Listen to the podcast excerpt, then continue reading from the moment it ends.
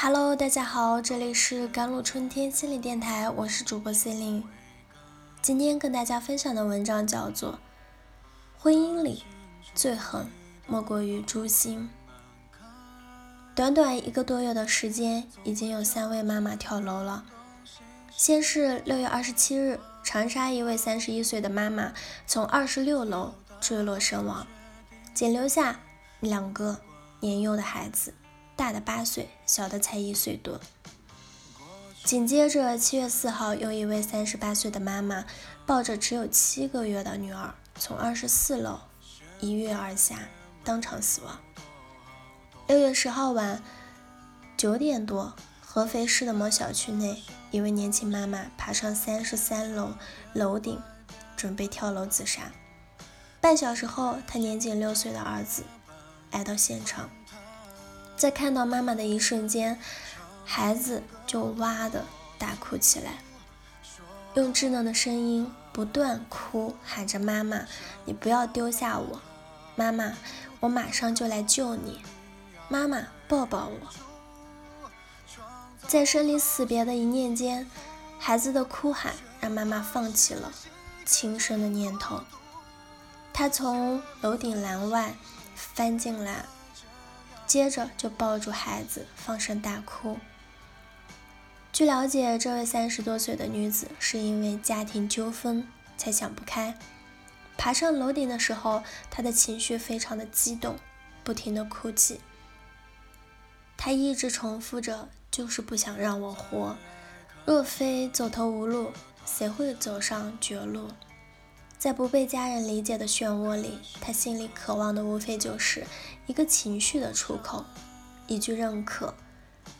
面对孩子，也许他内心有数不清的愧疚与自责，也许他已经默念了千百遍的对不起，但是在情绪崩溃的那一刻，跳楼却还是成为他唯一的表达方式。许多女人挺过了生产的鬼门关。却逃不开产后抑郁的苦，熬过了带孩子最难的前三年，却躲不开身边人的不理解。面对身边可爱的孩子，不知道他们的内心有过怎样的挣扎，但最终他们还是没能摆脱这个心魔，撒手离开。当妈是一种怎样的体验？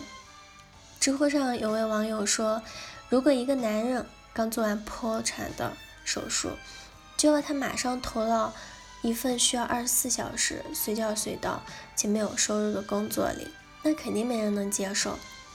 但是因为有母亲的称号，就要求女人必须笑着面对。而雪上加霜的是，若是有一点没做好，还要受到身边所有人的指责。角色的转变，心理的落差，价值感的磨灭。妈妈们还来不及适应，就被吸入了二十四小时带娃的黑洞，并被吞噬了所有的喜怒哀乐，情绪崩溃，几乎成了妈妈们的一大杀手。而家人的不理解，往往就成为压死骆驼的最后一根稻草。去年在上海的某行区。